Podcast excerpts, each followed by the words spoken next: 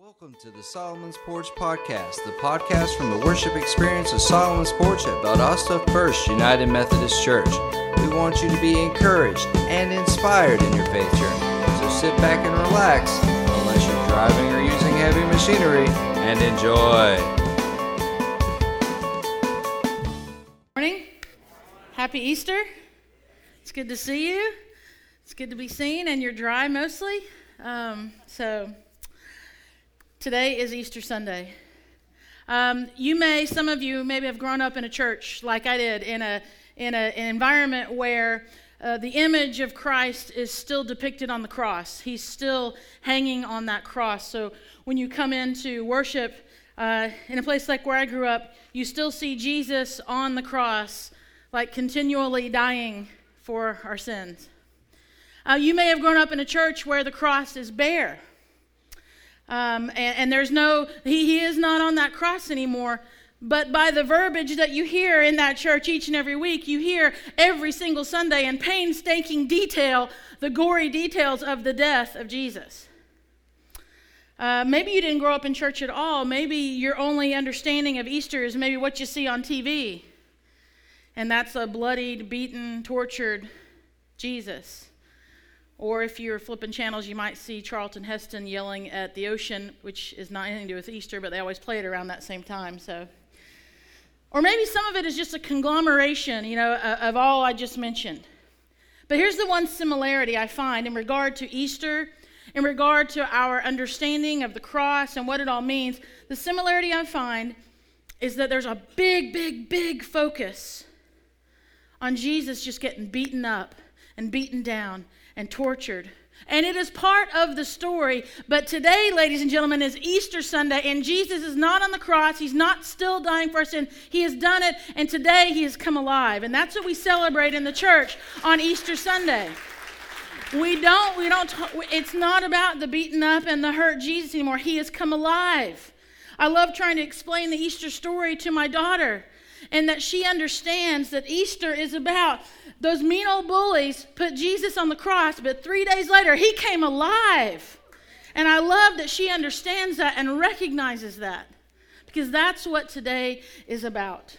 Whether the cross you see is bare or the cross still depicts an image of Jesus, Easter is about Jesus being alive. And here's the good news we all have the opportunity to partake in that new life. It's not just for Jesus. The resurrection power, the transformation that occurred in Jesus is available to you and to me this very day if you haven't yet taken part in that transformation.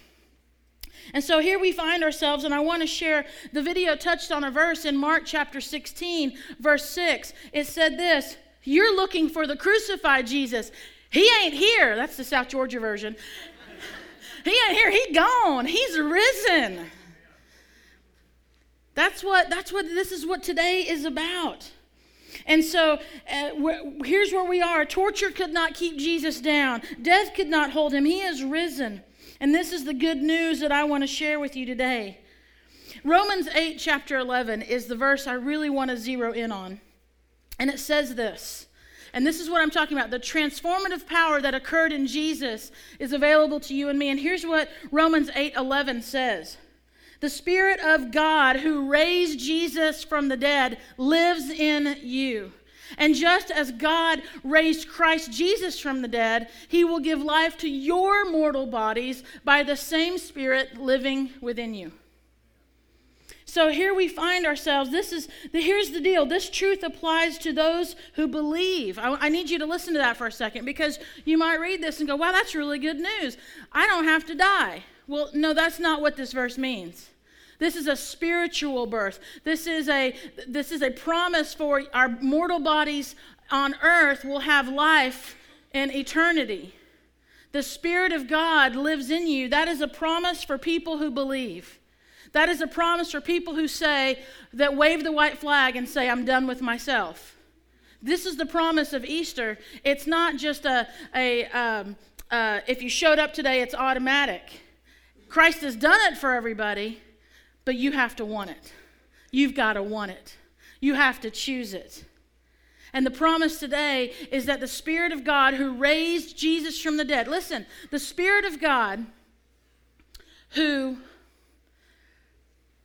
allowed a bloodless heart that hadn't been beating for three days, the Spirit of God restarted that heart. The Spirit of the living God inflated lungs, inspired them that had no air, no breath in them for three days. The Spirit of the living God started firing brain synapses to start going in a brain that had not been working for three days.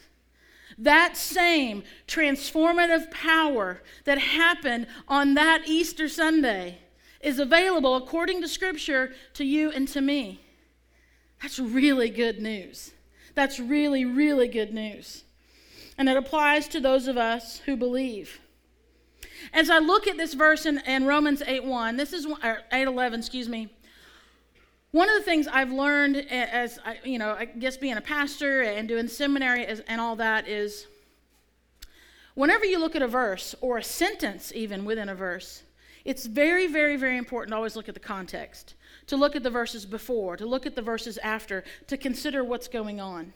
And as I was looking at this verse for this message, I couldn't, I couldn't just look at this verse, I had to look around it. And so here's what I want to do I want to read to you uh, Romans 8, starting in verse 1 through 17, and, and 11 fits right neatly in there. And here's what just happened. I said I want to read you these verses, and some of you heard, I'm going to read, and then all you heard was wah, wah, wah, wah, wah, wah, wah, because you just kind of just went out. You were like, okay, I'm just going to chill for a minute. And she's going to read, and then she's going to tell me what she just read. So I'm just, I'm cool. This is what we do. We do it in, we do it in school, we do it in business meetings, and we do it in church. I'm giving you permission today to give a sharp elbow to the rib cage of the person next to you if they don't look like they're paying attention, because what I'm about to read to you folks are not my words. They're not the United Methodist Church words. This is the Word of God, and it has transformative power.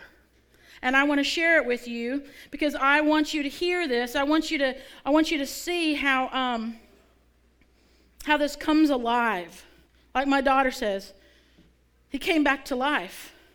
And here's what the Word of God says um, about this transformative information. Here it is.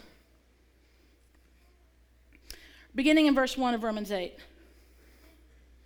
Those who enter into Christ's being here for us no longer have to live under a continuous, low lying black cloud. You ever felt that before? Like wherever you go, there that is. A new power is in operation. The spirit of life in Christ, like a strong wind, has magnificently cleared the air, freeing you from a faded lifetime of brutal tyranny at the hands of sin and death. That's good news.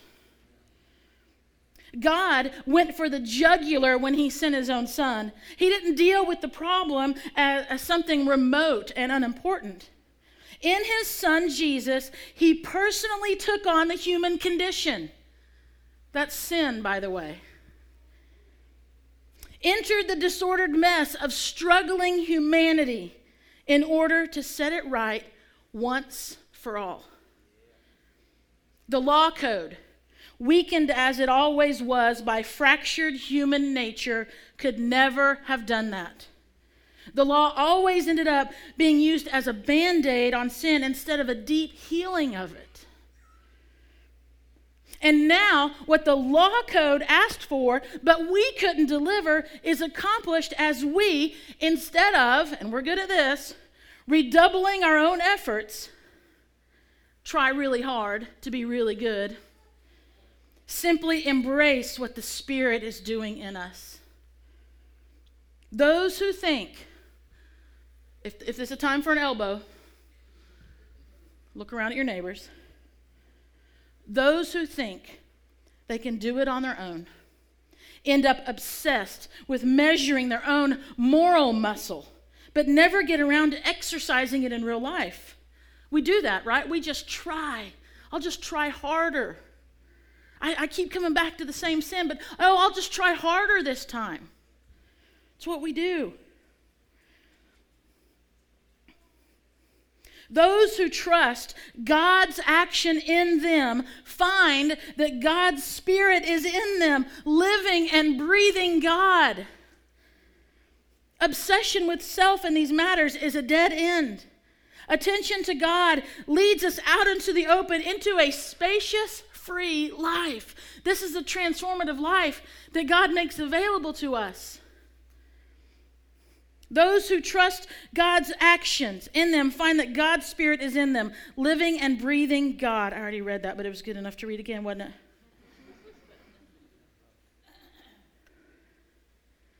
Focusing on the self is the opposite of focusing on God. Anyone completely absorbed in self ignores God, ends up thinking more about self than God. The person, that person ignores who God is and what he is doing, and God isn't pleased at being ignored. Verse 9 But if God Himself has taken up residence in your life, you can hardly be thinking more of yourself than of Him. Anyone, of course, who has not welcomed, listen, this is important. This is the you gotta want this thing. Anyone, of course, who has not welcomed this invisible but clearly present God, the Spirit of Christ, won't know what we're talking about. But for you who welcome Him,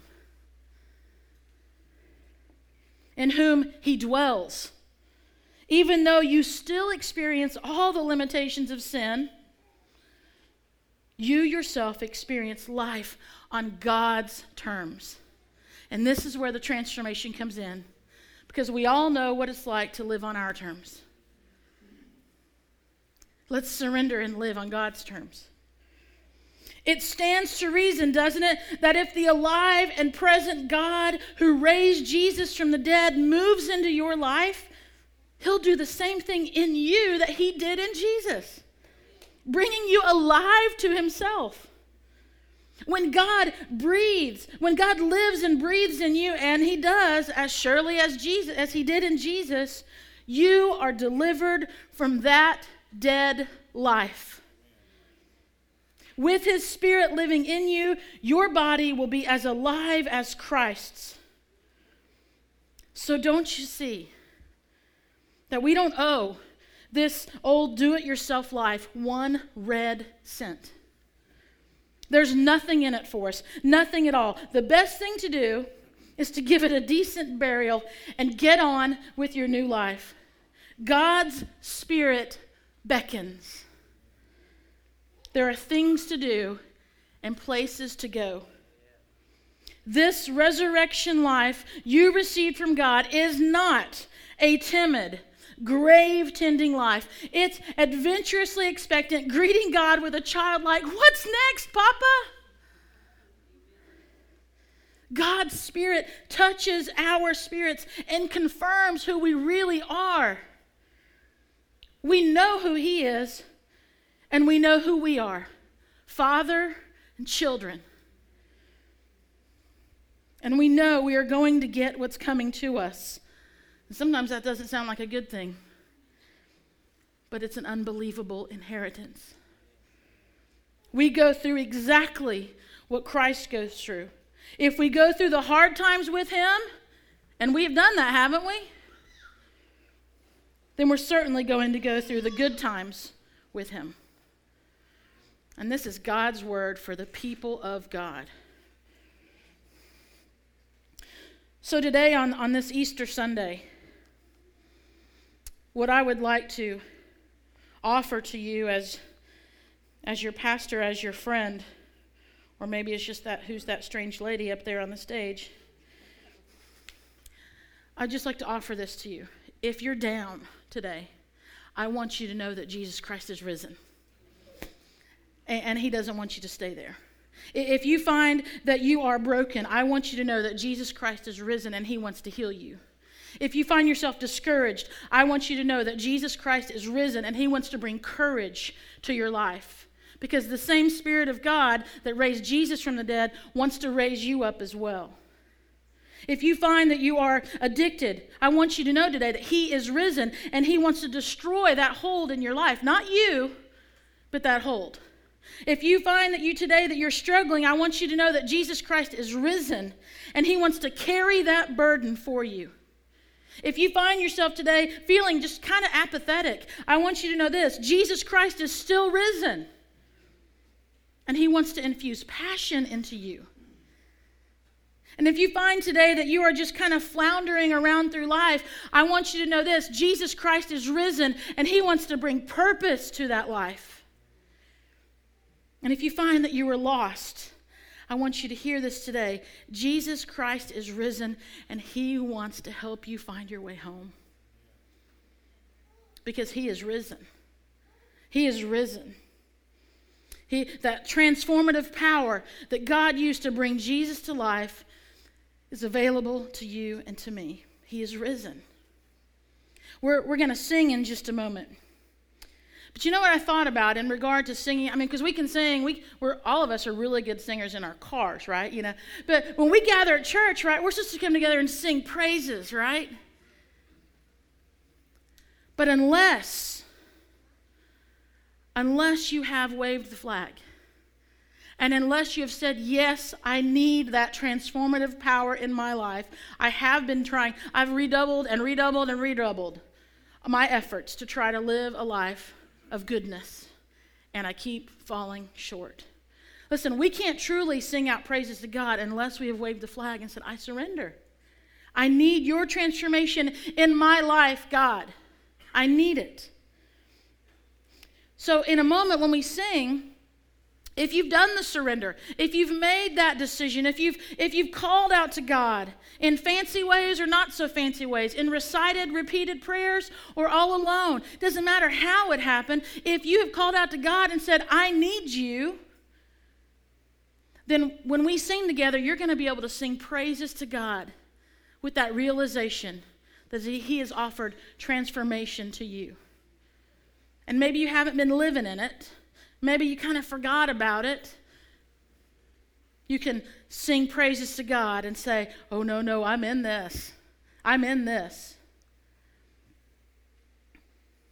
But maybe there'll be some who haven't yet waved the flag, who haven't yet said, Yes, I understand that Jesus has taken my place.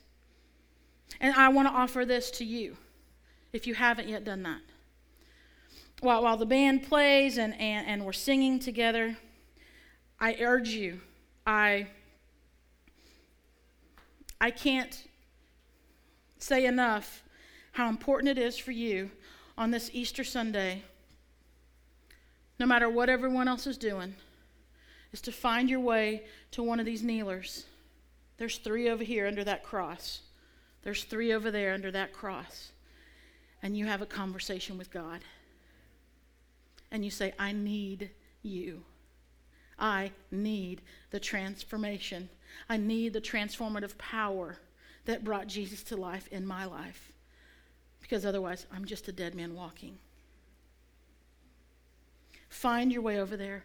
Have that conversation with God. And then when you're done, and listen, God, God hears you talking all the time, so it doesn't have to be fancy or frilly or anything. It can all be one syllable words. If you got to do it, it's okay. Jesus knows you. Doesn't have to be ultra fancy prayers. I remember my prayer that I prayed alone in my bedroom on that one day, and all I kept saying to God was, Yes, oh, I said a few words, Yes, I believe. And then the rest of my prayers was, I'm so sorry. I'm so sorry. I'm so sorry. And I was listing the things that I could remember I was sorry for.